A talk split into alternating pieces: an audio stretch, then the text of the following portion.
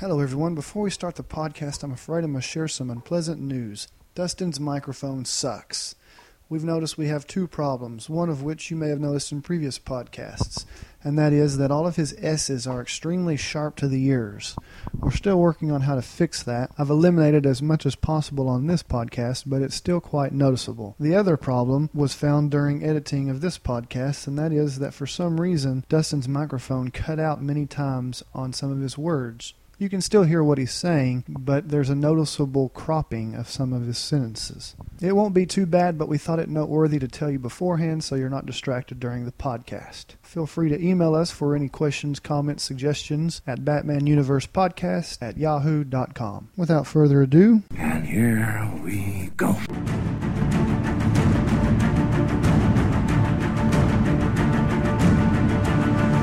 The Batman Universe Podcast. All right, everybody, welcome to episode fifteen of the Batman Universe Podcast. With me, as always, we have Chris. Hey, hey. And we have Apple. How's it going, guys? And even though we are so delayed, it's because of a bunch of different reasons. One of the reasons is we've been watching The Dark Knight uncontrollably for the last three weeks, and that's part of the reason why we haven't put out any podcasts since then. As well as uh, my computer got a virus and I wasn't able to use it for about a week. So because of that, it wasn't real easy to uh, get some research done. So apologize for the, those of you who have not been able to get your fix because we haven't had an episode. I don't know how many emails I got about how, when are you putting out the next episode? We really want your next episode. I'm starving without your episode, so forth and so on. So before we get into anything, I just have to say there's only one thing that describes The Dark Knight, and this is it. I paid my dues, time after time. I've done my sentence, but commit no crime. And bad mistakes, I've made a few. I've had my share and kicked in my face, but I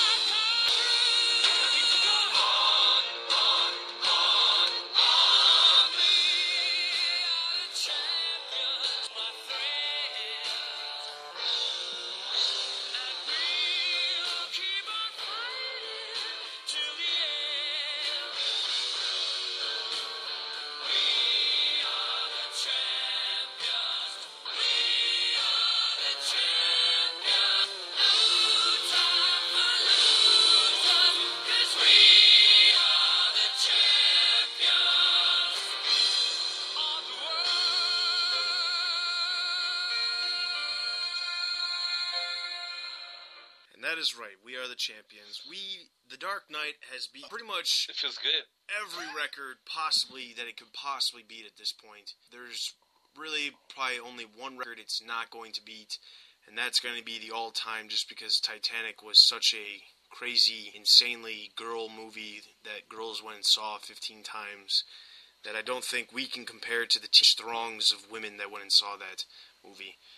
But that's probably, that is the only record that we will not probably beat. We'll probably be probably about five twenty-five when all's said and done, and Titanic was six hundred million. Just to run through some of the records that it beat, it was in more IMAX theaters than any other movie. It was in more theaters than any other movie. It had the biggest opening day, the biggest opening weekend, the biggest opening weekend in July, the biggest opening weekend of any summer ever, top five-day gross, and top one through ten day gross ever. It, it was number one in the box office so far, three weekends in a row. It's the fastest, one hundred, one hundred fifty million, two hundred million, two hundred fifty, three hundred, three hundred fifty, four hundred million. And it'll probably be fastest to four hundred fifty as well when it's all, well, at least by the time it's out of theaters, which by then it'll probably be the fastest to five hundred because I know Titanic was out for many months and how it raked so much. But the biggest one of them all is that beat Spider-Man. Yes! That is the biggest one of them all. All you Spider-Man fans, I'm sorry, but the Batman rules. In your face. It was due time. It was due time. It was. Yeah. All I have to say is Dark Knight, awesome. For this podcast, our spotlight character is going to be Batzarro, which many of you may know, may not know. That's why I bring them to you. Um, and the feature will be us discussing our review, giving our reviews of The Dark Knight, what we liked, what we didn't like, and we'll go from there.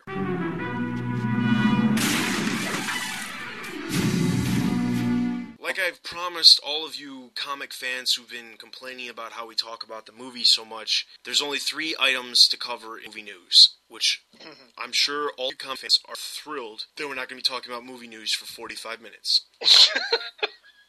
Well, counting in the reviews at the end. Uh, uh yeah. Could be talking about it. Okay. All right. All right, so only some movie news. Most of it actually doesn't pertain to the movie. Um, July twenty-second, Christian Bale was arrested in uh, London, or I believe it was London, for verbal abuse on his mother and sister. That's right, I said verbal abuse. Somehow over there, you can get arrested for yelling at somebody. Ungrateful wow. Mother and sister. The basic story that played out, which we don't know for sure what happened, we just know uh, what we've read online, is that Christian Bale's mother and sister were staying at a hotel with him and his wife, and they asked him for some money to start some kind of investment or something of that sort. Bale decided to say no, asked them to leave, they refused to leave, and he started yelling at them, and then that made them call the cops to have him arrested because they, he yelled. If I, I honestly, I can imagine, if I got arrested when I was a kid for every time I yelled at my mom, I'd probably be sitting at twenty-five years in jail or something. Seriously, this is like something that I didn't even know was possible. At first when they, and of course, all the news agencies had to report abuse, not verbal abuse, making it seem a lot worse than it really was. Everyone read that was Bale is arrested for abuse on mother and sister. And of course, when we read into the story, then you find out it was just verbal abuse. He didn't actually hit anybody or anything like that. So the basic story is he went to he went to the police station, was questioned, he was not charged with anything, he has to come back in September for some kind of date. I if he wasn't charged, I'm not sure why he has to go back to court or why he has to go to court, but you know, I guess if you can get arrested for verbal abuse, you can go to court without being charged for something. America rules. Yeah.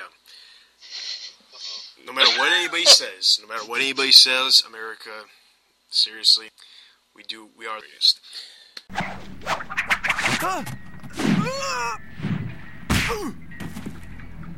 On to some actual movie news. July twenty-fourth, there was an article about an interview done with David Goyer, who we know helped write Batman Begins and The Dark Knight, who also has a hand in uh, the movie, the Green Arrow movie, Supermax. And he basically said that the article was entitled that the Joker's to appear in Supermax. And his actual line that he says, it says, "You don't actually see the Joker, just his nuanced cell. It's a restrict. That's one cross-pollination we would stay away from doing more with." And that's basically saying that that movie's going to be one of those movies where it could open up a lot of doors for some other D C superhero movies. I'm actually looking forward to this movie, and I'm hoping it comes out because the way that I've heard, everything I've heard of this movie is great. They're going to have different villains, not just specifically Green Arrow villains. Different villains from all, all around the D C universe that are going to make an appearance or some kind of Easter egg. And I love movies that have Easter eggs. Like, I love the fact that in Batman Begins, Mister Size, which, if unless you're a comic book fan, you don't know who that is, appears in the movie. That was awesome. It's just those little things that really get you to pay attention, and I think this is going to be one of those movies that's really going to make you want to pay attention, so I'm really hoping this movie gets made. Yeah, I'm uh, with you also. I haven't heard anything about this. It's, so it's about Green Arrow, but it's called Supermax? Okay, basically, it's called Supermax for a while. I guess the actual name has uh, came across online uh, a couple, I think it was a week ago. The, the name of the movie is called Green Arrow Escape from Supermax, and the basic plot is Green Arrow has to go to jail. This Supermax jail that holds all the, the world's worst villains. So you'd see pretty much all the villains that you saw in Justice League, Justice Unlimited. You probably see most of them. You know, Gorilla Grodd. I don't know how realistic they're going to make this movie if they're going to if they're going to try to stick with the hyper realistic thing that Christopher Nolan does, or not. Or maybe they're just going to go all out and just try to make it as great as possible. I don't know. The thing is, he's trying to escape from the jail, this super prison type thing that holds all these villains with powers and stuff, and the whole idea is he ends up having to work hand-in-hand with some of the people that he's put in that place. That sounds really weird. It sounds weird, but it's a different kind of thought process than just going for, for origin story. Especially yeah, since a, a lot of movie, a lot of these superhero movies nowadays are starting out with an origin story. They're not always as successful. I mean, like, mm. Batman Begins, perfect example. Great origin story, but because it was more of an origin story than actual action happening, like The Dark Knight, it didn't do nearly as well. So there's a lot of movies, I think, like, for instance, The Hulk did really good this time this time around, and they didn't really dwell on origin story that much. You know, there was a couple flashbacks and some scenes in the very beginning of the opening credits, but for the most part, they stayed away from telling the origin story. Mm-hmm. And that that's right. one of those things that's been a lot more popular and a lot more well-received. A lot more mainstream? Yeah, yeah, mainstream, that's the word. Uh-huh.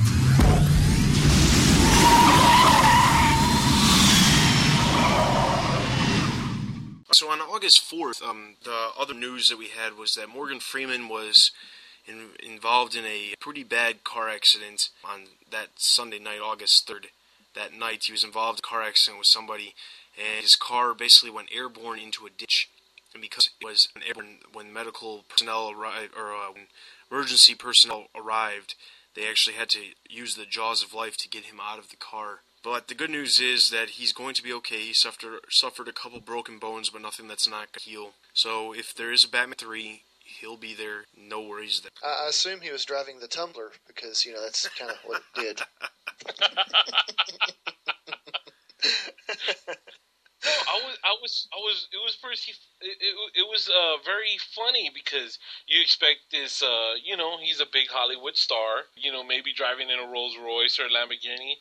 He was driving in his nineteen ninety-seven Nissan Maxima or Altima, or was it an Altima?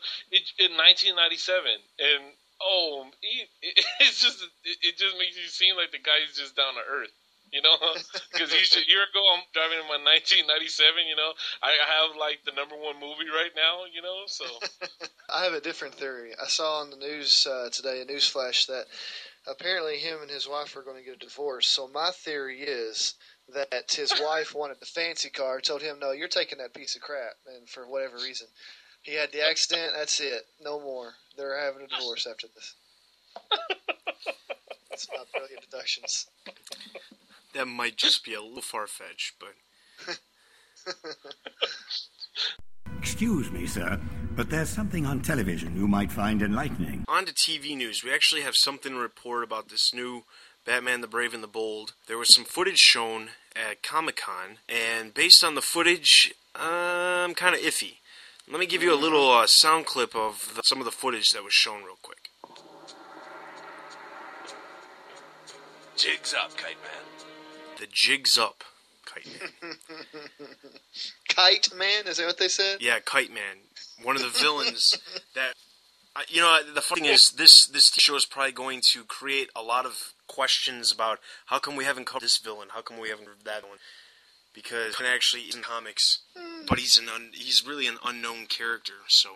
I'm kind of iffy about this. Um, I read an article that basically said that they're trying to not be as campy as the sixties T V show, but stay away from being as dark as the nineties T V show. So, I don't really think there's a medium between those two. I mean... Well, that medium the, looked like they were coming, trying to go with it. I saw the whole trailer premiere or whatever, lots of footage from it. And the good thing I can say about it is the animation standpoint and the execution. It's very good. It's very solid quality stuff. I like it. I can tell they're, they're really trying at what they're doing. But as far as the theme and the whole idea of it, so stupid. I just, I don't know. It's definitely for children. Seriously, do we need this? Do, is this the the thing we need to fill the Batman void in, in cartoons right now? I don't know. I remain skeptical. I think we'll enjoy it for what it can give us, but we'll always be thinking, man, this could be, you know, such and such and such and such. I would agree with you, Chris, but I, I, I once I saw Batman in space with no outfit to breathe, I was like, okay. Oh, no. I, I like yes. it because it almost, it reminds me of Adam West, and I love the oh, sixties series. So, yeah. But I mean, uh, you know, you have the Blue Beetle, and he's like all been up to date, and Batman's looking like the sixties Batman, and they're in outer space. Oh, but wait, you forgot about the scene where Batman has a lightsaber. Oh. It's going to be Star Wars versus D C. Cross. It's D C Universe versus Mortal Kombat. Now it's D C Universe versus Star Wars. Where's the overall direction for this D C company? You would think if they had a movie that had a dark direction and everything else, that they would want to follow that through and everything, you know, with a com- or with a cartoon that reflects what's happening with the movie, just that overall theme and quality. And I'll even harp on the comics because, and this happens a lot with comics, you have a big movie, you figure the market is excited about this character. What does the com- what do the comics do? Usually they take out the character completely. And because now with Batman, yeah, there's a big story, but what's the story? That Batman's no longer going to be Batman. Well, that's not a great way to keep interest going in Batman, is to give people less of Batman.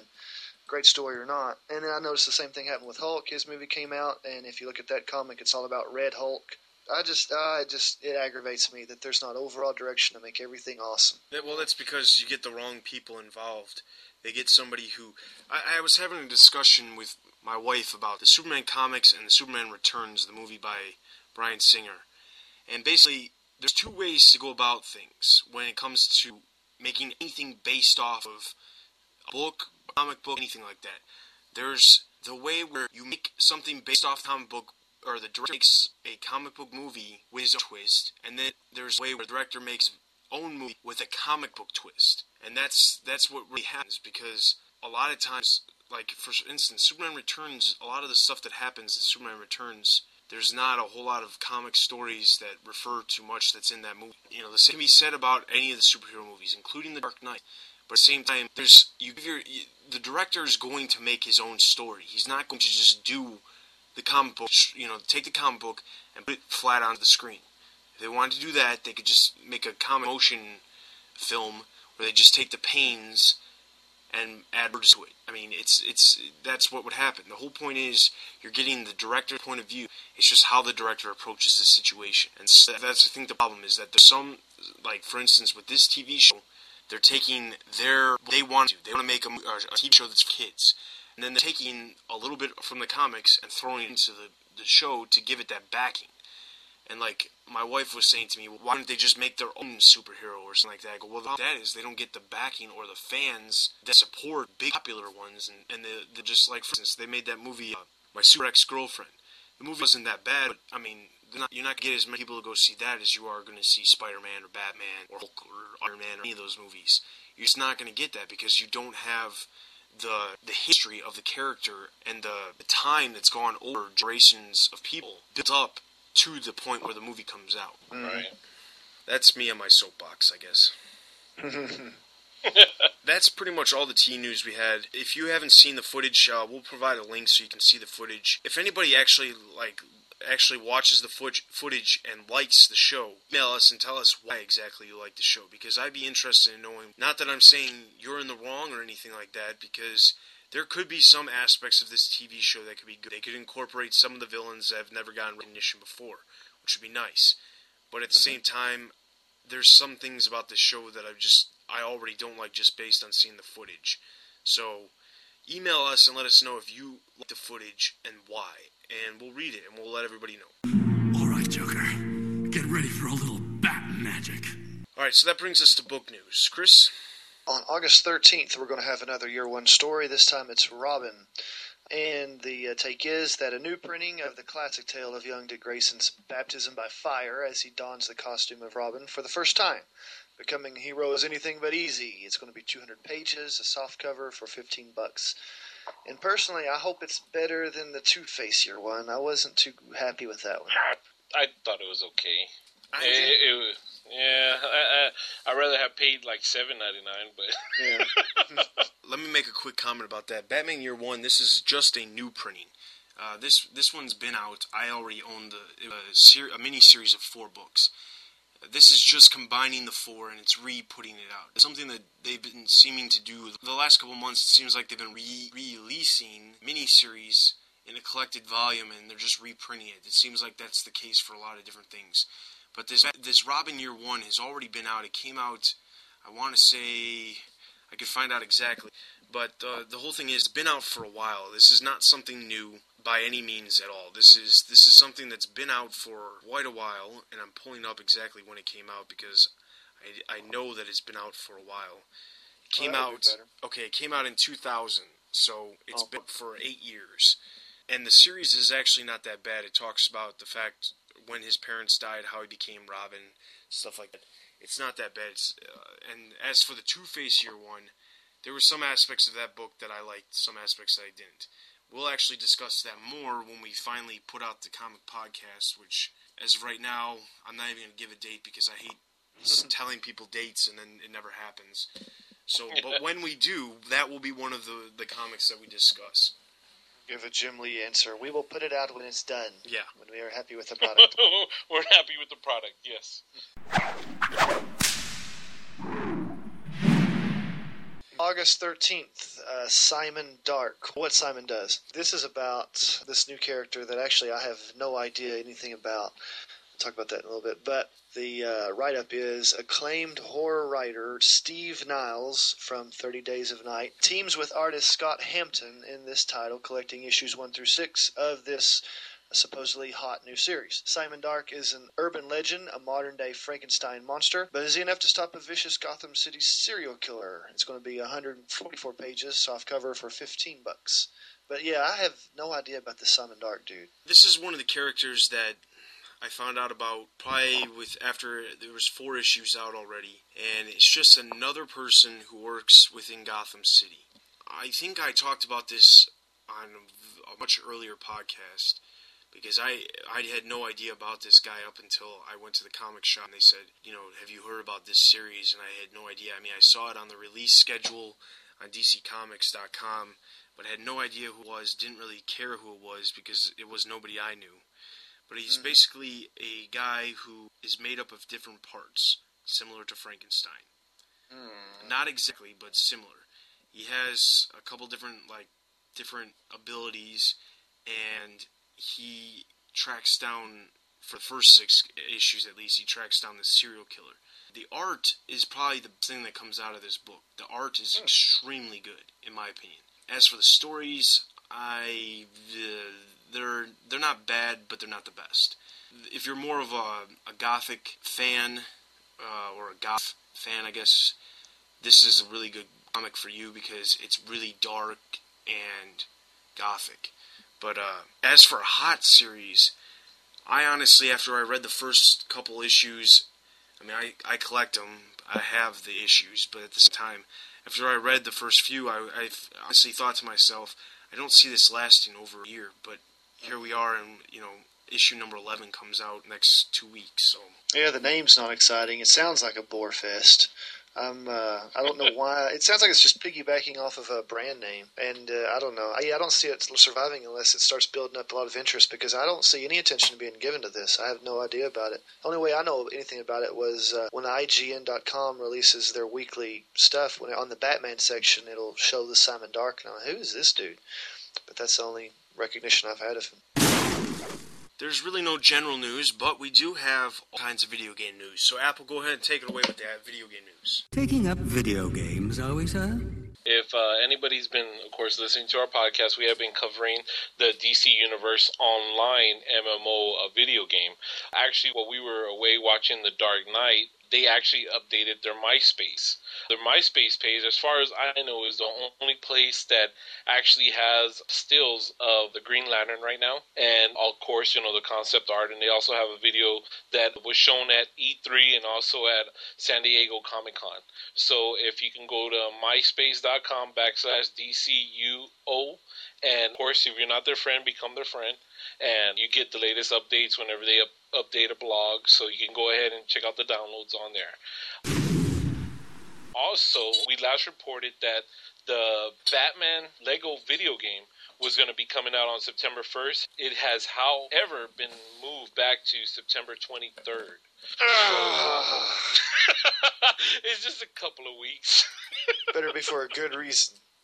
Well, yes. Well, you know, it's it's just trying, you know, just to push it back. I guess, you know, Traveler's Tales, you know, they're they're they're really good. So I'm I'm anticipating for it. You know, I'm happy. also, what's very interesting is that the Mortal Kombat versus D C Universe is set a date for November tenth. Now, around that date, on November eleventh, is supposedly going to be the Dark Knight release on D V D. A week before that, they are releasing, well, what it looks like, the Dark Knight video game November seventh. So somewhere around those dates. And what makes those dates kind of familiar, and don't quote me on this, but I think they might move the Dark Knight video game to the same week as the D V D. And the only reason why is because Gears of War two will be dropping also mm. on November seventh. So mm. I don't know if you really want to compete with the Gears of War type, but everybody's waiting for that Dark Knight video game. So, you know, they, they might go ahead and do that out there. That's exciting. The one negative I can say about that is the only other time I remember them doing that was with Superman. I think whenever Superman Returns D V D came out, that's when they released the video game instead of releasing on movie day. And everybody thought, yeah, they're going to hold it back. That means it's going to be awesome. But a lot of people really didn't like that game. Hopefully they've learned their lessons. Yeah.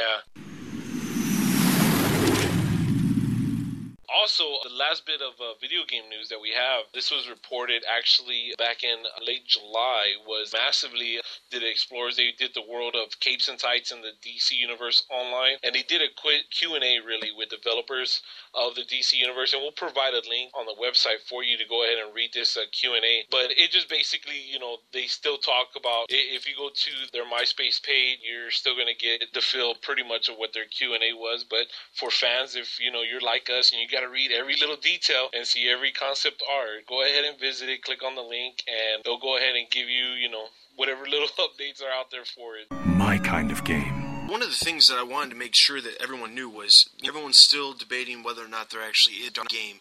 And one of the big things that confirmed it the last couple weeks was a video interview that was done with Gary Oldman. So I'm going to play that video so that everyone can listen to it. It kind of confirms it. The video game, I saw a tiny little piece of it. They're trying to get it so that when gliding, that it's a sort of the feeling in it that you've never really felt before, that the game doesn't stop and start. They're trying to build it in to the to the system, almost like watching the film. Sure. That it's a continuous thing. Um, but I mean, I'm on the rooftop. I mean, my figure just stands there with the backlight. I don't do it. I don't do anything. I'm really boring. I go, you know, Batman, we've got to get out of it, you know. And he goes and dives off the building. I'm Jim Gordon. Boring Jim Gordon. That's from G four. The funny thing about that interview is that the chick who's interviewing him is just sitting there with this blank stare on her face like, what are you talking about? I thought we were talking about the movie, not the video game. She she has no idea what he's talking about. By the look on her face, she's just... She has this, like, deer in the headlights look with her eyes bugged out of her head, and she just is shaking her head as he's talking about the game. And she's and he's probably thinking, oh, this is G four, you know, the video game network. Oh, I'll tell him something about the video game. And, of course, this chick's here just to talk about the, the movie. So, whatever. Yeah, but see, but that speculates. What he had said, as a diehard video game player as I am, and a lot of our listeners are, it is telling you where he says, well, my character doesn't do nothing. I just stay there on the rooftop with the bat signal. It almost leads you to believe what the rumors that we were hearing about it being open world like G T A. Like, you can go to the top of police headquarters and always see Jim Gordon there, maybe get missions from him or whatever objective that you're doing, and he's right there and you can always go back to him. So that's when he was speaking about that on G four, that's my first thought about it. And that's a possibility. One of the things that he said about how they were trying to get when he glides through the air to be perfect, the way that made it sound, it was almost like they were the reason. One of the reasons why the game didn't come out right away was because they were trying to master that. That just is another speculation on my part. But I mean, obviously, if you're listening to this, take it however you want. It could be open world, like Apple said. It could be, you know, the fact that they just didn't have the game engine the way they needed it to be to be able to run the game. Right.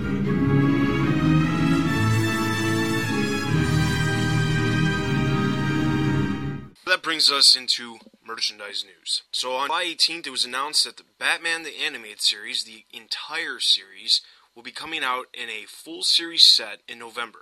You'll be able to buy all four volumes as one. They'll all be some kind of collector's edition thing where it's not just all four different boxes. It's all going to be the same box with all the shows in it. The Holy Grail. I'm going gonna be picking it up. I already own them all, already, all the seasons. But you know, it's gonna come in with the special something, and I'm gonna have to get it. Yep. Does it include the ones with Batgirl and uh, the Little Robin? Probably.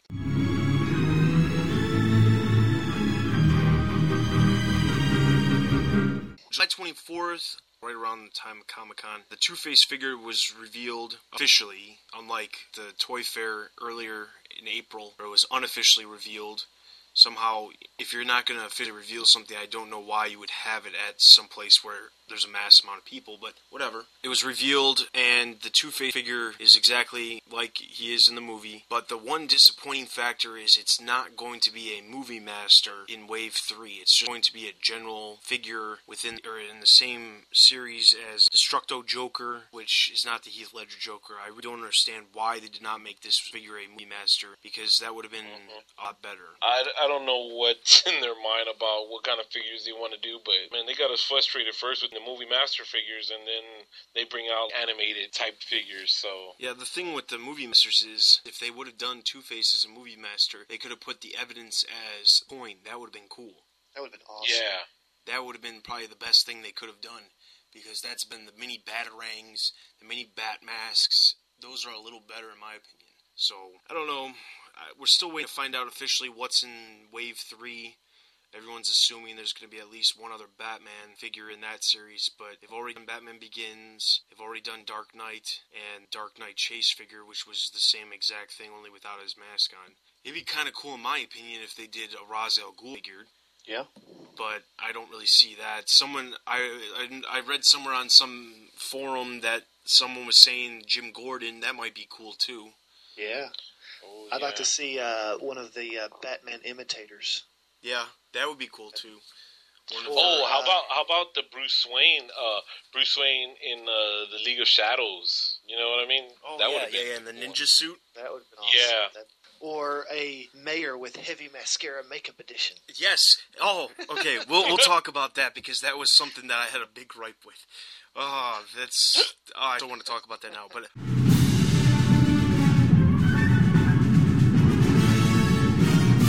Alright, July twenty-eighth, uh, Dark Knight, the Batman from Dark Knight, and the Tumbler are now fatheads. If you don't know what a fathead is, it's basically a giant... See, Joel Schumacher.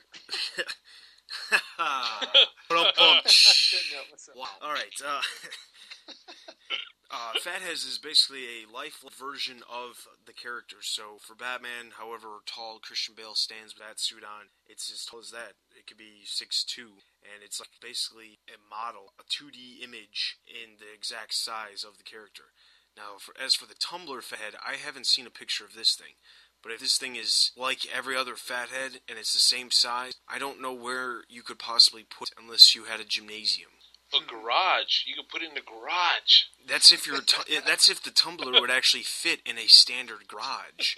True. Would they bring out a Joker fathead? No. There was nothing about that. Oh. But the funny thing was, Fathead did do a Batman, a comic version of the Batman, and they had a Superman too. But this is like one of the first ones that they've done. And I think they did a Spider-Man one based on the movie, but they don't do very many movie-based characters. They mostly do athletes and stuff like that. They'll do logos for different teams. I know they've done ones for NASCAR and stuff like that. So this is something that they knew that they could make some money on, in my opinion. Right.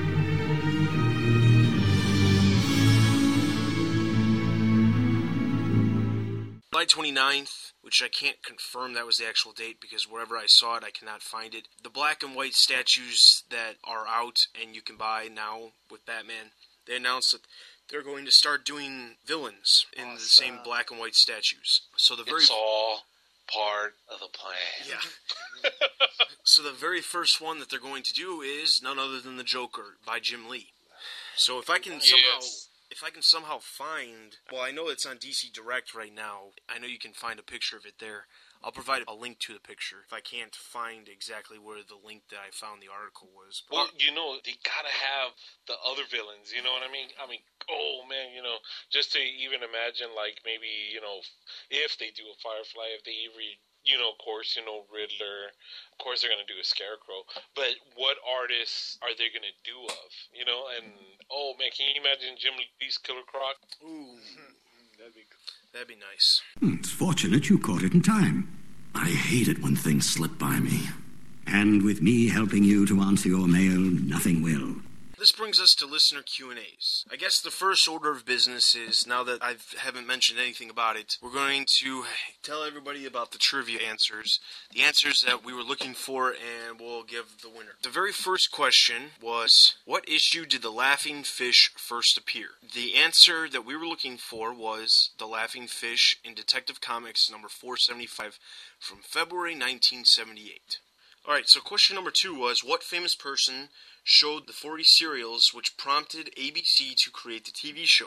The correct answer that we were looking for was Hugh Hefner showed them at the Chicago Playboy Club, and some people we got answers of Yale Udoff. Yale Udoff actually viewed the forty serials at the Playboy Club that Hugh Hefner was showing them, and that prompted him to go to A B C and and give them the idea of doing the sixties T V show.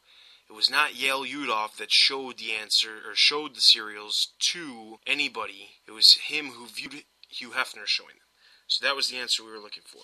Number three was, uh, what was the first appearance of the Joker? If you don't know that, you should be shot. It was Batman number one. Number four, question was, what did Tim Burton have to do with Jack Nicholson to get him to do the role? I was going to disqualify this question just for the sheer fact that it was too general, but now that I'm reading the question, it makes complete sense. It says, what did Tim Burton have to do with Jack Nicholson? The answer is not give him top billing, give him a certain amount of money. It wasn't any of that.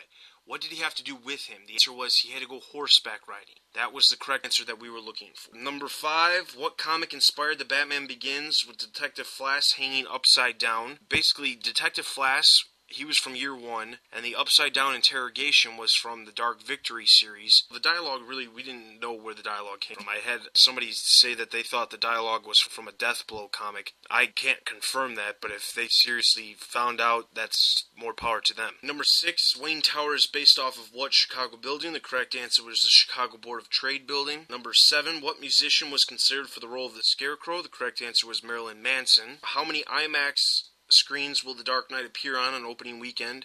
Now, if you didn't get this question correct, I'm sorry, but you just don't listen to the podcast, because in the very beginning of the last podcast, we sat here and said there was, like, me and Apple went back and forth on purpose saying ninety-four screens. Are you serious? Yeah, ninety-four. It was the answer ninety-four. Number nine, what is each of our favorite villains? All right, Chris, what's your favorite villain? Joker. Apple? Why this is a hard so serious? One. Yeah, this is a hard one. If you don't know Joker, if you don't know Apple's, you're just another thing. It's probably just obvious as Batman number one. Sorry if you got it wrong. And my favorite villain, that was the trick question of them all. I don't have a favorite villain. I love the entire Batman Rogues gallery, and that is why we cover so many of the forgotten villains, which we now call spotlight characters, is because I have a love for the fact that I love the entire Rogues Gallery. I have no specific favorite one. So that was the one. Uh, that was the one trick question. So the winner of Batman General Trivia was Josh. Josh from Indiana. Let's give him a round of applause. Ah. Woo! And the runner-up was Joe Yardsman from Connecticut. Let's give him a round of applause. Yay. Woo! So, Josh, you're going to have to send in your contact information so we can mail out that prize package to you. Uh, for everybody else who entered, uh, thank you for entering. We will be having more trivia contests in the future with other prizes. One of the things I'm, we're probably going to start is every comic podcast, we're going to discuss some random miscellaneous comic from some Batman series that we normally talk about, whether it be Birds of Prey, it might be Simon Dark, it might be Detective Comics, it might be Robin, who knows. We'll discuss one, and whatever comic that we discuss, we will actually give away to whoever emails us and lets us know they want it, and we'll pick a random winner, and we'll send out that comic to you. Josh, you're the winner. Send us your information. Vincenzo, get some pictures. I'm going to check the fridge. Yeah, there's a lot of evidence in there, Detective. Shut up. On to the rest of the listener responses. We had a couple. One of them, a lot of people asked me about what we thought of The Dark Knight, and we'll get to that. But we'll we'll read a couple of their questions when we get to their actual features. a new listener that we had that has, hasn't written us before. Well, I wouldn't say a new listener, but a listener that hasn't written us before. Her name is Miranda. Well, I'm assuming it's a her. I'm a, I'm sorry if it's not, but the name is Miranda, so I'm assuming it's a her. It says, "Hi, Dustin. I just wanted to drop you a line and tell you how much I enjoy your podcast. I'm a casual Batman fin- fan since the nineteen eighty-nine film, but with Batman Begins, I became more interested in the character, and now with The Dark Knight, which has already become one of my favorite movies of all time, I'm totally hooked and more interested in Batman, Gotham, the Joker, and all the other characters than ever before. I'm completely new to the comics, and you and Chris and Apple's comments on the different series are very helpful to me, as are discussions of supporting characters and villains. I am just beginning to immerse myself in Batman's world, so all of your podcasts are very informative and help me learn more about the good and bad of Gotham City. I am very much looking forward to hearing what you guys thought of The Dark Knight and have been eagerly checking iTunes every day for the next podcast. Although, if the reason one has not been yet posted is because you are all too busy going back to the movie again and again, I can't blame you. Perhaps on a future episode, you guys could discuss whether or not you think D C Comics will or should incorporate Nolan's gritty view of Gotham into a series.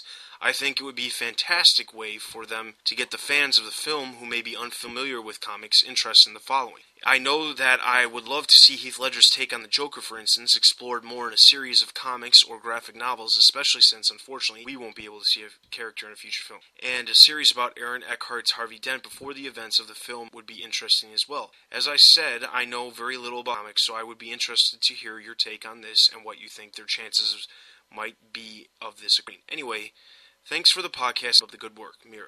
Alright, so let's discuss briefly what we think about incorporating Nolan's gritty view.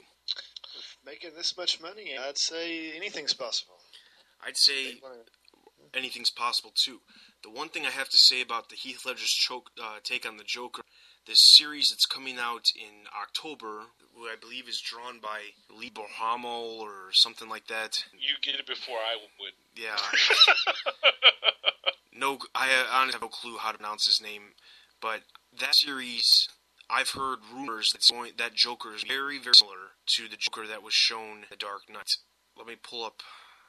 I can provide a link to the actual page, but it's not a series of any sort. I believe it's just a yeah, it's just a graphic novel. It says, in the all-new hardcore original graphic novel, Joker, writer Brian Azzarello and artist Lee Berhimo, the creative team behind the acclaimed miniseries Lex Luthor, Man of Steel, show even a darker and more disturbing side to the most dangerous man in Gotham, the Joker. After yet another stint in Arkham Asylum, the Joker finds his city divided among mobsters and costume villains. Not content to settle for a piece of the pie, the Joker vows to take back the whole D enchilada by any means necessary. Look for appearances by a slew of Gotham's more wanted, including gritty takes on Two-Face, Riddler, Killer Croc, Penguin, Harley Quinn, and even Batman. Not since The Killing Joke have you seen such a powerful take of the Joker. You won't want to miss this. And the image they show is, it's a very gruesome smile. It's not Heath Ledger's smile, but it's a very gruesome smile. And it's kind of funny because, Mira, you actually stated gritty, gritty take on that, and they actually say including gritty takes on all the characters. So that would probably be something that, the thing is, these comics, they're, they're put into place well, well in advance. And the one thing is that you never know. I mean, I'm sure that Warner Brothers, D C's parent company, could have assumed The Dark Knight was going to be huge just based on the early reviews and early screenings and stuff.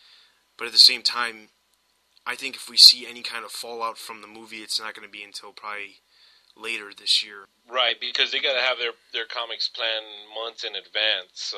So that's that's my take. I think it would be awesome to see a gritty, like a series that's based off of Christopher Nolan's hyper-realistic reality. I think that would be kind of a cool thing, just because, yeah, you know, it'd be, it could incorporate things from the movie into the comics, and at the same time, then it would actually leave more info, or, you know, not so much, it would lead, it could possibly give us the little fix that we need for the Christopher Nolan Batman universe when we're not getting a movie. Right. My only uh, concern is getting a good artist. It seems like most of this stuff, they, they go on the established hype of, hey, this is from the movie, and they kind of skimp on other things like getting a great artist. But if they could do that, I'd be happy. I agree. Right. But also remember, D C was it, it's never really been known for its artists. That's kind of a Marvel thing, where D C mainly concentrates on the stories parts, and that's the difference really between the two countries. I know, I mean, the companies. I mean, I know people are going to argue back, back and forth about it, but D C, you have to give it up to D C because they do plan story first, art second. I strongly agree. I think it'd be a good take, and we'll just leave it at that.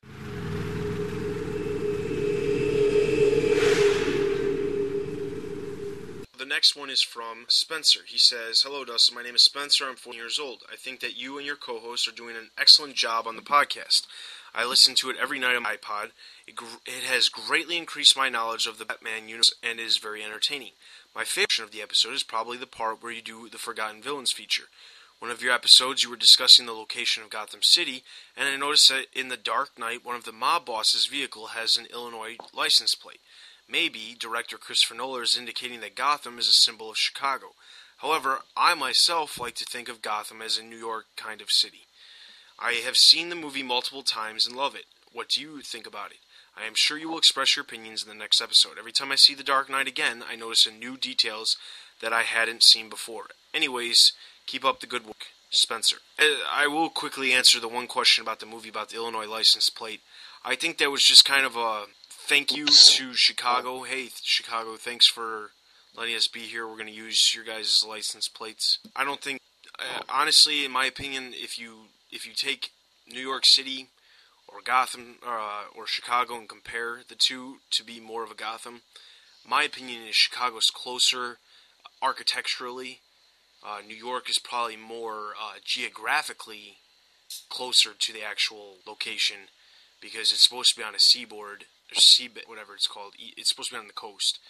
Chicago has got a lot of Gothic architecture that New York just doesn't have as like they used to. So there's different things. I mean, if I think of Gotham City, I think of just Gotham City. I don't think of it as Chicago or as New York City. Everybody has their own opinions. It's just, I think a lot of people associate New York City with Gotham City just for the sheer fact that it's in Gotham City is supposed to be an East Coast city. It's huge. What other East Coast cities on the coast that's huge? New York City. So yeah, I can't even see New York City as Gotham because at whenever I think of New York City, I'll automatically think of every Marvel title out there because that's Spider-Man. You know, uh, every every Marvel. I mean, Silver Surfer. I mean, not Silver Surfer.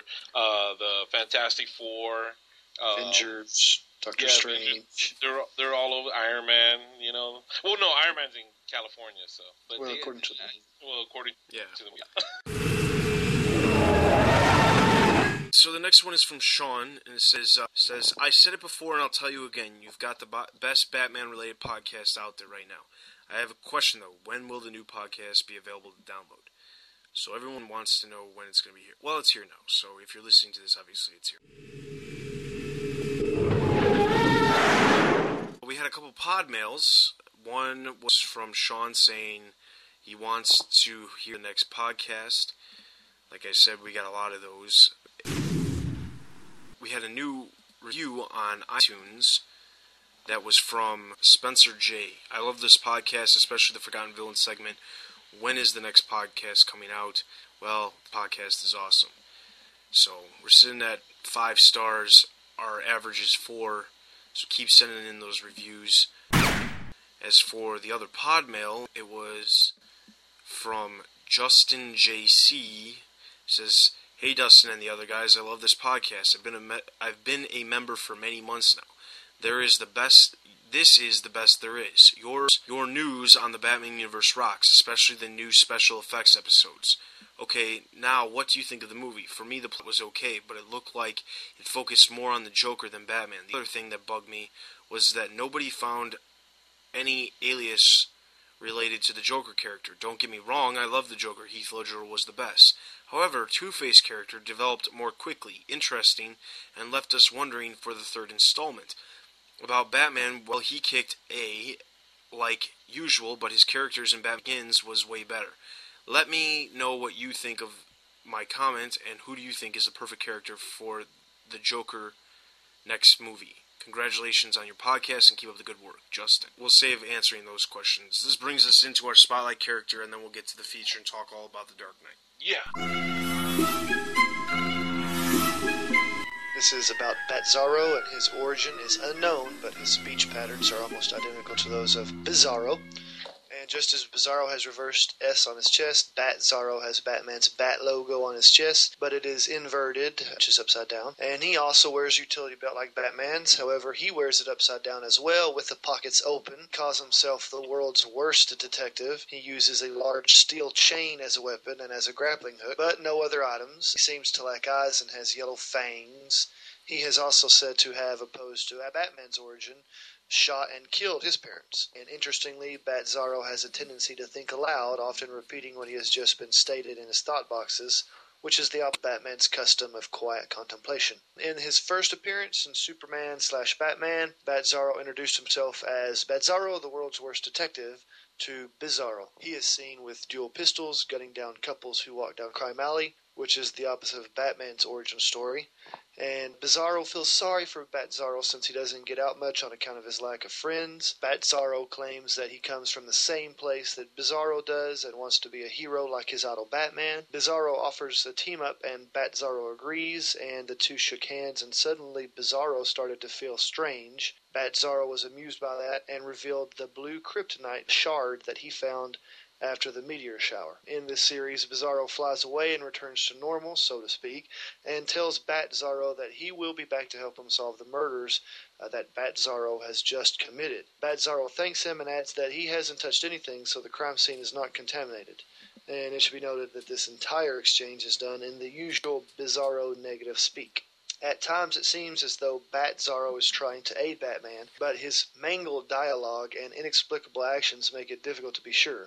According to Bizarro, him no come from same place as Bizarro number one. That am why we am so different. Uh, he may be a failed clone of Bizarro or a Batman from another planet or alternate reality, but some believe that his this statement was actually reversed due to Bizarro speak. Therefore, it could be read as Batzarro saying that he came from the same place as Bizarro, and that is why they're so similar. It was revealed that the Joker created Batzarro, therefore he comes from the same place as Bizarro number one, and they are both created by the Joker. Batzarro apparently met his end when he jumped in the path of a bullet shot by the Joker to save his idol's life in Superman Batman number twenty-four. Before then, Batman never even knew that Batzarro existed, as the Joker reveals that he created Batzarro so he would have the pleasure of killing a Batman. He was last seen being put into the Phantom Zone by Bizarro in an effort to heal him. However, he appeared in the Infinite Halloween special with Bizarro, who apparently succeeded in healing him, and he appears to be more intelligent and a more competent crime fighter.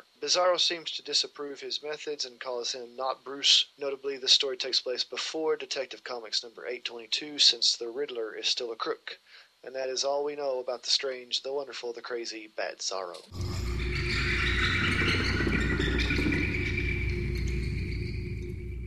Let's just jump right into our feature and get into the Dark Knight reviews. Apple, you can go ahead and start your review first. Oh, where do we begin? Oh, man. When I saw the film, my review was... Uh, of course, we already had seen the first five minutes of it.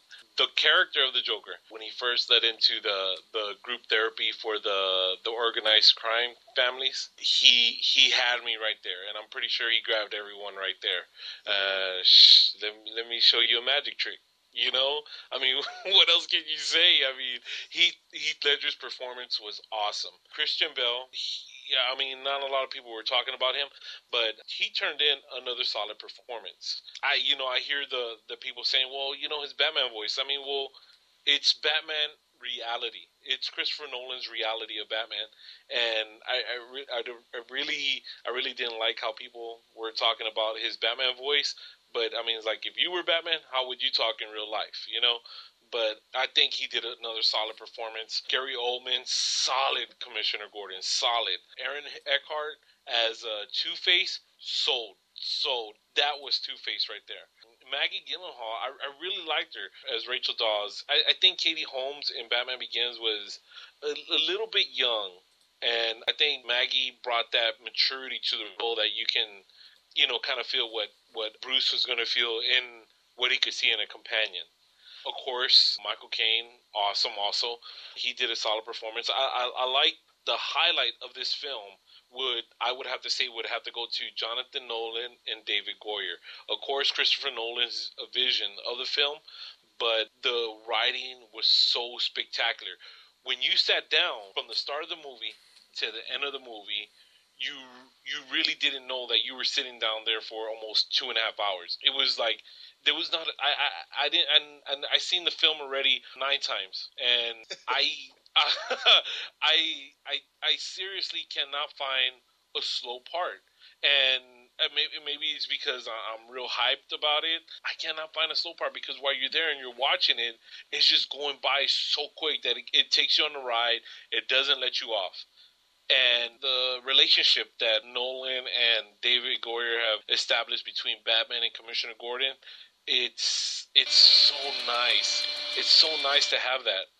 But as far as performances, I'm going to have to give it up to Heath Ledger. Heath Ledger just completely, you know, he just he just held you and made you laugh. And you were like, oh, my God, just like the hospital scene when he was talking to Two-Face. And Two-Face is ready to bust him in the jaw. And he's just down there and just says, hi. You know, and it just makes you want to laugh so much. But, I mean, so many memorable lines. Bruce, you know, coming with the fact that, you know, maybe, you know, maybe Batman will, you know, Batman will come to an end.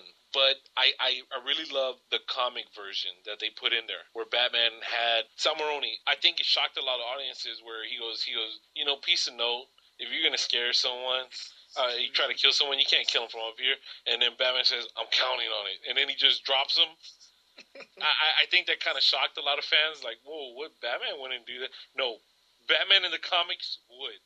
Oh, definitely. that's what that's what I that's what I liked about that part, because some people kind of find it kind of shocking. I, I, I, speaking to non, you know, Batman fans, just, you know, normal fans that have, you know, I come up to me and ask me about the film, you know, would, would you know, they. That's one of the parts that, like, you know, Batman was kind of, you know, kind of mean. And I was like, well, you know, you are watching The Dark Knight. And Batman in the comic books, he's just like that. You know, he's willing to, you know, push it to that line. And I really liked how uh, the writers put that inside inside the film. My, my overall rating, I'm a Batman fan, but... Uh, as a normal fan, the movie was excellent. People that I've known that only go to the movies maybe once and they're real critical have actually seen this movie twice. So that kind of gives you the scope that, you know, this is a really, really good film. I love it. It's it, it knocked down Batman eighty-nine all the way to second spot for me. There's no going back. So, it, long live The Dark Knight. I like that. Chris, go ahead. Cool. Well, I almost completely missed this movie opening night. It was the tragedy of my life. I was really tired from the night before, so I was going to get a good sleep when I got home. Had my cell phone alarm set to wake me up a good three hours before it started so I could get there early. Went to my beds, and instead of uh, waking up five hours early, I woke up thirty minutes early, which is how far I live from the theater. And noticed I had twelve missed calls from everybody that was already up there. And, I mean, I almost missed the whole thing. I couldn't believe it and had to race up to it. But it was a great experience. And, you know, looking back, I remember when I first found out that Heath Ledger was going to be the Joker, and I hated the idea. I thought, that is the stupidest thing I've ever heard. Heath Ledger, Brokeback Mountain, what's he going to do to Batman? Um, I didn't want to see it. I thought, you know, this is all, oh, this, this, is, this can't be good. And I, I love remembering that because, as it turned out, of course, who could have done it any better? This movie, I think the reason it's so great is because of Heath Ledger. That's the reason everybody's seeing it so often. That's the reason I know I keep coming back because I want more of the Joker. I think that's the reason a lot of non-Bat fans love the movie so much because it's such a stunning performance. And in the end, I wish that I could just see a whole lot more Heath Ledger scenes. Another thing I loved about the movie being the hermit that I was, I did a media blackout as much as possible on any sort of scenes from the movie, uh, and it really paid off. I loved that everything was fresh to me, but also the trailers that I did see, uh, what I loved about this, same thing I loved about Iron Man, was that the trailers really didn't reflect the scene-to-scene events in the movie. A prime example is the Joker's clapping in the trailers, and uh, every clap resulted in an explosion or something else. Made it seem like the uh, whole tractor trailer that flipped over was the Joker's doing. And of course, as it turned out, that was that was nothing compared to what happened to the movie. That was just a clever spin on things that made everything look cool. And so I love that it was all a fresh experience. Nothing seemed like it was spoiled for me. Another thing I loved was the Batpod. I thought I was going to be really critical of this goofy little thing on two wheels, thinking, oh, great, Batman on a motorcycle. What happened to the great tumbler? But the way that thing debuted, spinning out of the tumbler, having that wheel peel out, I mean, from the first moment it, it started up, it was awesome, and it really impressed me. And if you would ask me, you know, Chris, what's your favorite scene in the movie? I I couldn't tell you. I had so many. The best one that comes to mind is, of course, Joker coming out of the hospital and that ridiculous get-up and that ridiculous walk. I thought that was so wonderful. One of the things I loved about this movie is they it seems like they fully explored the Joker character, putting him in all kinds of situations, giving him all types of different ways to express himself. Who couldn't love that Harvey Dent, I believe in Harvey Dent sticker he had on his nurse's uniform? That was just hilarious. But yeah, that was uh, that may have been my favorite scene. And of course, Joker's first mob meeting, his mannerisms, the way he uh, smacked his lips, the way he exited the uh, therapy session, backing up through the door. Everything was just, I mean, this is stuff we're going to remember forever. And always look back and think, man, that was some of the greatest stuff I've ever seen. And then all the different extra things they did in the movie. This wasn't just a Batman in Gotham at night. It explored so many different avenues. Like Batman even went to Asia and beat up some Asians. And you've got to love that. We do not uh, condone Chris saying beat up Asians. But the way he escaped from it with the balloon, that was just, wow, that was awesome. Oh, Skynet? Uh, oh, man, yeah, yes. That was awesome. I didn't see that coming. All the different things that showed quality directing and quality execution, like the way the Joker would use that, that handy camera, uh, video camera, the way he held it with his black leather glove and the sound it made as he twisted it about and stuff. The way they used the music in this movie. You know, I've heard some criticism that, well, you know, Batman doesn't have the, the great theme music like he's done in other movies with the animated series and everything. But I'm telling you, those brass horns and the way they start building up and stuff, that gets me. My leg starts to beat to the music with that because I just, I, that gets me. I think that's enough. And, of course, the interrogation scene was great. And the big surprise, I don't know if you guys saw it coming, but I did not see Gordon driving that, that van escorting Two-Face around up to the point, or, uh, the point where it reveals him. I'm like, oh, there he is. And that's the one thing, boy, I was really getting nervous in the movie thinking, tell me, tell me, tell me that this did not happen. Tell me they did not just kill Gordon. I haven't heard anything about this. I can't believe it happened. And until they revealed him back, that just kept on bothering me. I'm like, oh, please tell me they just didn't do this. And uh, and you were wondering who the driver of the uh, van is, and I couldn't place it at all. I had no idea. I was waiting for something bad to happen. And uh, looking back, I'm like, oh, that should have been so obvious. Um, another quality thing I thought was how they used Harvey Dent's coin, how he made his own luck. And that was what made seeing it a few more times really interesting to me, was because when he was interrogating the little jerk that tried to shoot the mayor, and he told him, uh, I won't shoot you, but I'll let the coin decide. And he flipped it the second time. And Batman caught it and said, "You're trying, you're you're putting this man's life into the you know hands of chance or whatever." And, and Harvey Dent says, "Not exactly." And you know, I caught that the second time when he was talking about it. I'm like, "Oh, that's so clever! I love it. I love how they set up this character to be so great." Yeah. So yeah, that was all the all the wonderful things about it. Um, I did have a couple of gripes. You know, Apple touched on it. I did not like Batman's voice. I totally understand that these people cannot ever hear any Bruce Wayne in his voice, so he has to. He has to change it up. But some of it I thought, oh, come on. And a couple of my friends, a couple of jokesters, uh, whenever he started talking, they thought he needed to – well, he talks in the uh, safe to Gordon. Jim Gordon uh, responds back, and it sounds like he's uh, having his voice a little more muffled than usual too. And they joked about it thinking he's rubbing off on James uh, on Jim Gordon, and they all need to clear their throats. And so for the rest of the movie, anytime Batman would use his voice, they would my two friends would clear their throats. And they thought, oh, it's so hilarious. And I'm like, guys, you guys are really getting on my nerves. But, but now anytime I see it, it makes me laugh because I just, yeah, I, I'm doing it in my head. And uh, and I understand that wasn't all of Christian Bale. That was some of the uh, editing behind the scenes. I heard that they actually modified his voice to make it a little more extreme. And I just think they could work on that a little bit more. And the other thing that I, I was a little unsatisfied with was how fast Harvey Dent turned bad. I, you know, every time I, I watch that hospital scene and see the dialogue happen, I'm like, no, let me, how, how can I really believe that, that Harvey Dent would totally turn on this and believe the Joker and not blow his brains out? And everything, I, I just I haven't been satisfied yet. But all in all, a great experience. Best movie I've ever seen. I give it a five out of five. It makes Jack Nicholson look totally inadequate to do the role. I still love Jack and what he did, but doesn't touch Heath Ledger. And uh, it was a night to remember. At times four, since I've seen it that many times. Yeah, definitely. Love that Joker. All right, so my my review movie, overall...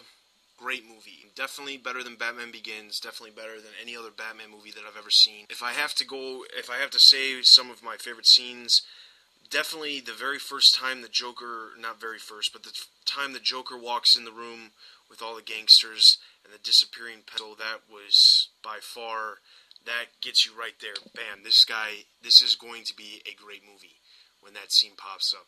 The fact that you had no idea, you, you know, he stabs a pencil in the in the table, and you're just sitting there like, what is what is he going to do? And then bam. And the music was perfect for that scene as well. Uh, that was one of my favorite. Also, the scene where Joker goes in, to, goes in, which the early report said it was a body bag, and what it ended up being was just a garbage bag. He's brought into Gamble's headquarters or hideout or whatever, and Gamble says, well, he's dead, so five hundred. And then all of a sudden, bam, the music... perfect for that scene where Joker pops up and goes, how about alive? And he's standing there with this look like, oh my god, I'm going to die. That music was perfect for that that scene as well. Uh, overall, music in the movie, good. I think uh, my only thing that I have a quarry about the music was that I wish there was just a little bit more. I wish that there was uh, a little more music uh, for some of the other scenes besides... strictly the action scenes or strictly the emotional scenes. I think especially with some of the shots of seeing Gotham overview, like the scene where he's standing on the top of the tower and he's you can hear in the background all the voices that he's listening to through that sonar thing, which I'm assuming was a sonar thing. But during that scene, that would have been a perfect one for some really good music. That's that's my only quarry for the music. The music, but overall, was great for the specific scenes that it was in. Um, Heath Ledger, I cannot say much about too, too much about this guy, or uh, not enough. I can't say enough about this guy. Great actor. I've always liked Heath Ledger. You know, even though he wasn't, he wasn't Brokeback Mountain. That, you know, in my opinion, wasn't it wasn't a movie for myself. He still did a great job in that movie. And they actually said he was going to play the Joker. I hadn't even seen Brokeback Mountain at that point, so it didn't really, you know, it wasn't the way everybody else was sitting or thinking to myself, or thinking to themselves, oh, it's, you know, the guy from Brokeback Mountain, this is gonna, not going to be a good idea. But he seriously did the best job. Like Chris said earlier, the the motions that he did, the smacking of the lips, the, you know, s- little stutters that he does, and especially when, like, Gamble says, a freak, and he's like, no, no, not a guy like me. And that, I mean, he just did a superior job. And there was a lot of scenes, especially in the beginning of the movie, before, you know, he was more of, you know, his makeup got smeared and such, that you could not tell that that was Heath Ledger. Because no. he, he walked with his shoulders up, like all the time in the beginning of the movie, he walked with his shoulders up. You couldn't even, you looked like his head was like sitting below his shoulders because of the way he walked. I mean, the walk was great. The way he talked was great. You, there, there was only like two parts in the entire movie where you actually could tell it was his voice if you weren't watching it. And that was the, well, I can't remember the second one, but the first one was the scene where he walked into the party looking for Harvey Dent, and he takes a bite of one of those shrimps, and as he says, I'm looking for Harvey Dent. You can tell it's Heath Ledger's voice, but that's one of the two times that I caught in the entire movie who actually sounds like Heath Ledger. He does a, that good of a job. I thought it was also interesting how in the interrogation scene when Batman leaves and Jim Gordon leaves and there's that one guy left behind and he's asking him how many guys he's killed, how many of his friends killed. One of the best scenes I think in that was when he goes, he goes, uh, how many friends did I kill? And he's like, you know, I blah, blah, blah, I'm not going to give you the section. He's like, six, and then Joker mouths, six? That was yeah. That was great. Also, mm-hmm. in that same scene, you could see that uh, he had makeup on his hands. Like, that, you know, they, it's something that I caught probably the third time I saw it, that he had the white makeup and a little bit of red makeup on his hands, like he actually smeared it on. The whole thing was, I remember hearing something about how Heath Ledger actually smeared his own makeup onto his face as if he was really doing it in, you know, in real life. You know, that's how he would do it. He'd be smearing. He wouldn't be getting it professionally done. And his hands had the makeup on it. When he didn't have gloves on, you could see the makeup on his hands. So that was a, a cool little thing that I that I caught. That's I think uh, that's all I have to say about Joker. Besides, that was just great. I mean, the way the, the, what it all comes down to is when it comes down to the past people who've played the Joker, Cesar Romero, well, in live action, Cesar Romero and Jack Nicholson, they it was the Joker played by Heath Led, uh, Jack Nicholson, and Cesar Romero. Cesar. This movie, it was Heath Ledger playing the Joker, and that's really what it was. It wasn't, you know, he got into the character so well, and that it was just great. Two-Face, uh, Aaron Eckhart, he did a great job up until the point where he turned into Two-Face, in my opinion. Uh, the fact that he turned so evil so quickly, that was just one thing that I, I couldn't understand. I did, honestly, some guy who's this great, you know, savior for Gotham, does he just get a pep talk from Joker and then somehow turn evil? I just, I, I, that was the one thing that I didn't really like. Um, the other thing that I kind of didn't like was, if in fact Two-Face is actually dead at the end of the movie, they killed him off way too quick. And it's not at all having to do with the fact that they didn't kill the Joker, even though Heath Ledger's not going to be able to repl- reprise the role. It's the sheer fact that they don't really need to kill off the characters. One of the things that I liked about Batman Begins was, even though that you assume Ra's al Ghul dies, you don't know for sure. In this movie, there's not a whole lot of opportunity that leaves that's open for you to think that Two-Face is not dead. That was one thing I didn't like, because you, he's a major villain, and even if Christopher Nolan doesn't come back and do another one, even if Christian Bale doesn't come back and do another one, it's still a villain that they, they could use in the future. And if some director was going to take what Christopher Nolan did and stay on that kind of track, it'd be somebody that they could bring back. That's just, you know, I, I just wish he didn't get killed. If he did, who knows? The one thing is, you know, uh, talking about Two-Face, how we're having a problem with how quickly he turned, it would it would be more acceptable if they would have built up the fact that Harvey Dent really depends on his girlfriend, Rachel. Rachel Dawes. If if she if she was a really big part of his life, an anchor to his morals and his character, I could see the turn happening, because really he he freaked out because he was betrayed and Rachel was and Rachel was dead. Rachel's death really, I think, is what sent him over the edge.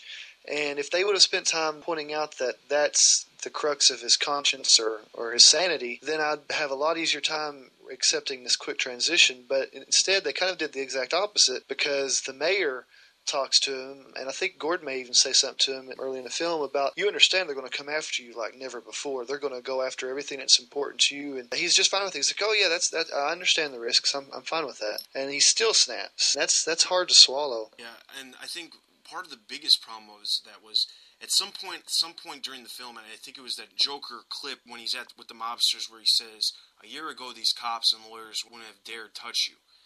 I think they're trying to say that, you know, this movie probably takes place six months after the last movie. That's my guess. Mm-hmm. Just for the fact that Batman wasn't around a year ago. Okay, mm-hmm. so right. My guess is that in six months' time, let's say you got six months of Batman, and then there's like, let's say three months between Batman Begins and The Dark Knight. And that would make sense with all the stuff that happened with the viral marketing. That is like a three-month time frame. Let's say, for instance, that because that is, at the end of Batman Begins, Rachel Dawes has n- has never even met Harvey Dent. But yet somehow, and also in that movie, she's dating that other district attorney. So what is the chances that in three months, and then you come to or three months or whatever, four months, let's say six months, in a six months time frame, you meet somebody, you start dating them, and then all of a sudden you're going to get married. I think they tried to push that a little too fast, and that's was part of the problem of why that possibly couldn't work, was just for the fact that even if he snapped because she died, and even if it was because he was going to get married or whatever, the whole thing was they weren't together all that long. It can't. It's not as believable to us mm-hmm. because, okay, yeah, there's the love at first sight, there's getting married in Vegas and so forth and so on, but the whole thing is you can't always have somebody meet and married and have, you know, a die-hard relationship where if someone gets... you know, something happens to the person, you're going to, like, fall apart. I think if they stretched the split personality thing a bit more, mm-hmm. that would have worked a little bit better than, oh, he's sad because Rachel died. Mm-hmm. Right. The other thing is, I wish he didn't get burned the way he got burned. Wish he would have got burned in the courtroom, because that's how it happened in the comics. And the fact that at some point he was trying Sal Maroni, they could have made that happen. Well, they, they substituted that with the gun scene, remember? Yeah, and and I remember yeah. reading an early review saying that, you know, you think Two-Face is going to get scarred earlier in the movie than he actually does. And when it happened, I didn't really like, realize that's what it was, but after I saw it the second time, I was like, that must have been what they were talking about. But the, the whole Two-Face character, there was just a... I think that character strayed more away from the comics than the actual... than everything else. I mean, everything else was pretty much dead on except for the character of Two-Face. Yeah, and to give benefit of doubt to them, perhaps they really weren't trying to focus on he's devastated so much so about Rachel as he is about that he's trying to bring justice, and he becomes convinced that everything's just too unjust because the police turned on him and Rachel, and, you know, he got upset at Gordon for not listening to him and got upset at Gordon yelling him at the hospital about trying to take out the mob versus trying to clean up the police organization. And so maybe he so it's not so much he got upset about Rachel as he is he got he lost faith in the system of justice because of everything that happened to him and being betrayed by the, what he trusted in, which was the system of justice, and that's why he totally collapsed. And I, you know, that might be worth further considering.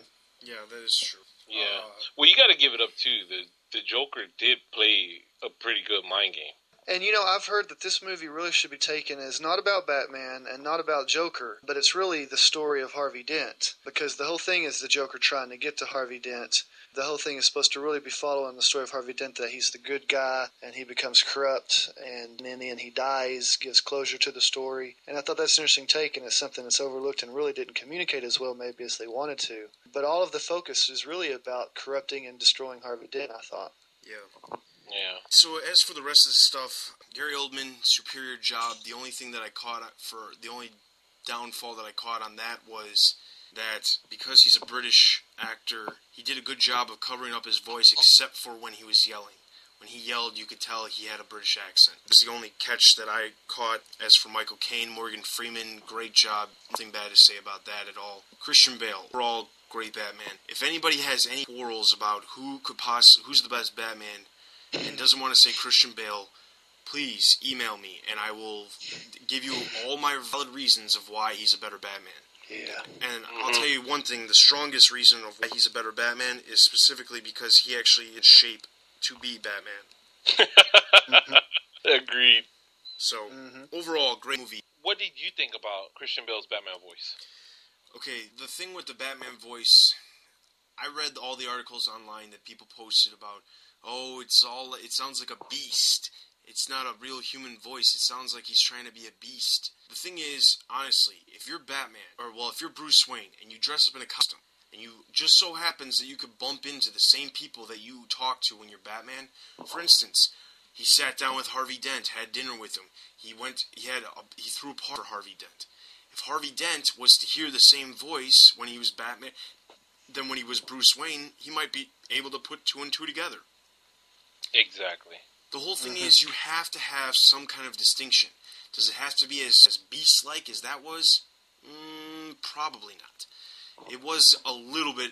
It sounded actually more hoarse than his voice was in Batman Begins. And like like you said, Apple, I think it was what we heard about uh, them editing the sound to be a little deeper. Because I don't even think... I've tried to get my voice that low, and I have a lower voice than... Christian Bale, and I can't even do that, so I don't think that was actually him. I could accept it. The one pro- the one time that it bothered me, and I thought, ah, come on, was when uh, he has the Joker strung up on the skyscraper, and he's explaining how the city's really good. And he's so strained, and the voice is kind of wet and and spitting a little bit. And I thought, oh, turn it down a little bit, because before this scene and even after that scene, it wasn't quite as exaggerated. And I think that was probably where they did the most. I, I would I would guess the where they did the most editing. But I thought, oh, this is the one scene where I'm thinking, well, yeah, maybe this needs some work. But everything else, I'm like, hey, he's Batman. He's got to sound different. This is okay. That scene right there, mm-hmm. Did y'all think that the Joker was going to die when he was thrown off the ledge from, Bat- no, with, from Batman? I did not think that at one second. I knew that wasn't going to happen, because if he actually did die right then and there, the whole thing about mm-hmm. what Batman kept saying and how Joker kept saying he was going to have to break his one rule, right? He kept saying that the entire movie. That would be, that's like, while he was on his way down and he was laughing, I was like, he, he knows that Batman's breaking his one rule. He, Batman, and he got him. Batman, that he got Batman him. cannot let this happen, mm-hmm. because then Joe wins. So that was the whole thing, and I thought that perfect, how all of a sudden he's falling, laughing, ha ha ha ha, and then all of a sudden, pew! And the grapple gun catches him. And then he's like, ha ha. ha, ha. And he that was, was a great scene. I like. I love that he goes, we're destined to do this forever. Oh, man, that, that line right there made me so happy. Oh, man. Uh, I, that's that way it made me cringe, because I turned to my friends and I said, see there, they really weren't expecting him to die. Because I'm like, oh, I wonder what else we could have got. I think the well, the best line with that thing was when he says, it's an immovable force, uh, immovable object, meaning unstoppable force. Because that was like perfect. And the funny thing was, uh, the, okay, my final bit of my review is basically this. Okay. If you're not a Batman fan, which I'm sure you're not, if I'm sure you, you are you are a Batman fan if you're listening to this podcast, but if you're not a Batman fan, there was so many people that I preached uh, the movie to, like all my coworkers. I'd sit there and be like, "So are you going to see Batman?" I pretty much hyped this movie, you know, just so they would see it. There was one guy in particular who I talked about the movie. You know, he knows that I do the podcast, and I talked to him about it, stuff like that. And one of the things was, he said that he did not like Batman Begins. He did not like that movie at all. And I asked him why, and he said, you know, Batman's like this, Batman's like that, Batman's like this. And everything he was describing made me feel like he liked Batman Forever and Batman Robin. He liked the more campy, funny version of Batman. But when he went and saw The Dark Knight, he came back the next day and said to me, do you want to go see it tonight? Because I want to see that movie at least two more times. That and, and that right there sums it all up. I mean, like like you said, there's people who are going to see this movie more than once, and they're not Batman fans, because it's just that good. Exactly. I mean, my, exactly. My wife went and saw it with me twice, not because I wanted, not because I wanted her to, or not because she said she would, but because when she saw it the first time, she said to me the next day, "I have to go see that movie again," because. Well, one of the reasons was because it did move very quickly, and if you weren't paying attention, you had you couldn't catch up. Mm-hmm. But at the same time, it was just that good. Like, people compared it to The Godfather two and some of the other great classic movies. I'm not going to compare it to any of those because it's in its le- it's in its it's in a league of its own. Mm-hmm. This movie is superior. This gives superhero movies and the superhero genre, comic book movies, and a completely new thing to match. There's no going back. Because this movie not only, you know, has it broken all the records, but it's just a great movie. If this movie did not break all the records and it wasn't getting all the hype, it's still that great of a movie.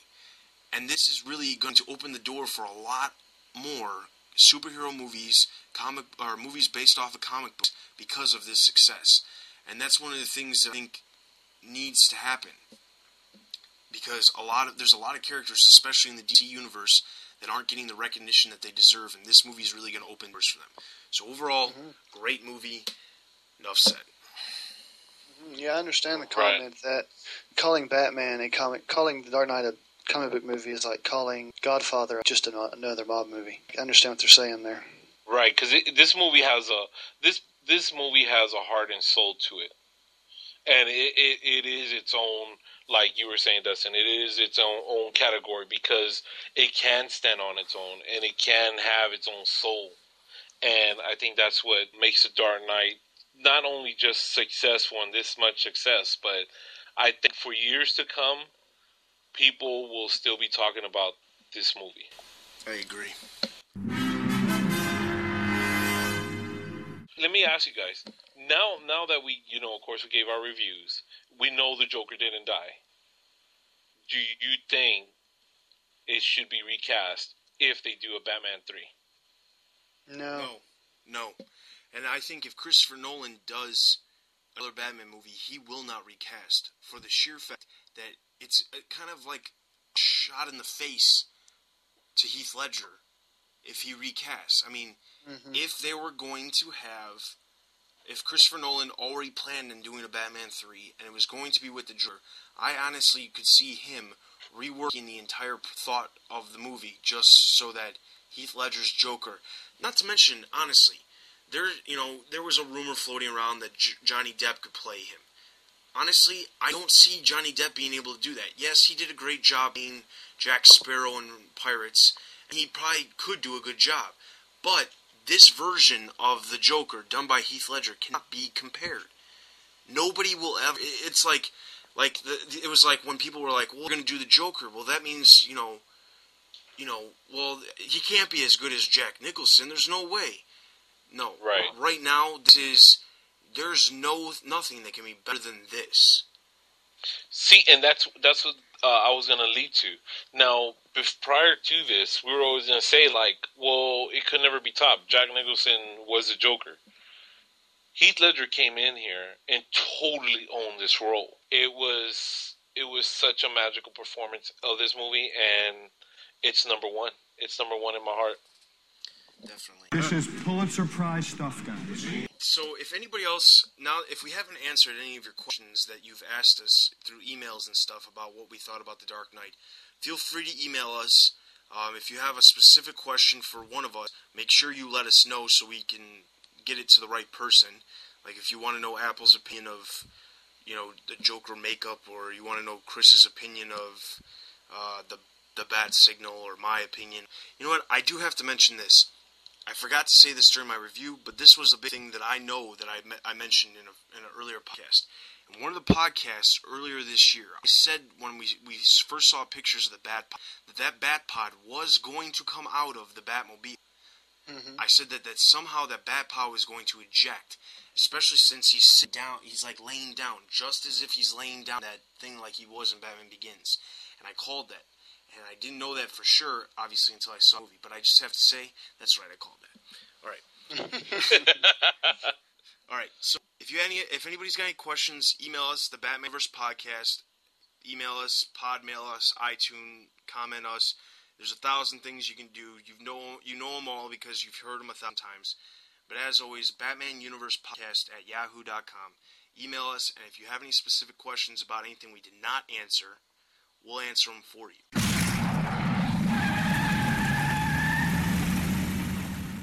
The only other thing we've got is coming releases, which is real quick. August thirteenth, we've got Batman six seventy-nine, Batman Confidential number twenty, The Batman Strikes number forty-eight, Green Arrow Black Canary number twenty-seven, Robin Year One, like we talked about earlier, Simon Dark number eleven, Simon Dark, What Simon Does, which we talked about earlier. August twentieth, there's Batgirl number two oh six, Birds of Prey number one twenty-one, and Robin one seventy-seven. So, with that, check our website. We'll give you the links that we told you about earlier, and you can check those out. And then email us about the clips and stuff like that. Email us anything you want. Um, we're we're start we're going to be getting back into. We don't have a ton of movie news, so we're going to need a lot of uh, listener ideas to, to you know to, for features and stuff. So, other than that, that about wraps everything up. We'll try to get a comic podcast out. Like I said, we're not going to make any promises, because things come up, and I hate n- not lying, but making promises that we can't keep. So uh, we definitely will try to knock out um, the normal cast uh, every two weeks. We'll try to continue to do that now that we've seen the movie enough. To, well, not enough, but we've seen it so many times. Uh, but as always, this is Dustin. This is Chris. And this is Apple. And this is the Batman Universe Podcast. Take it easy, guys. It's over.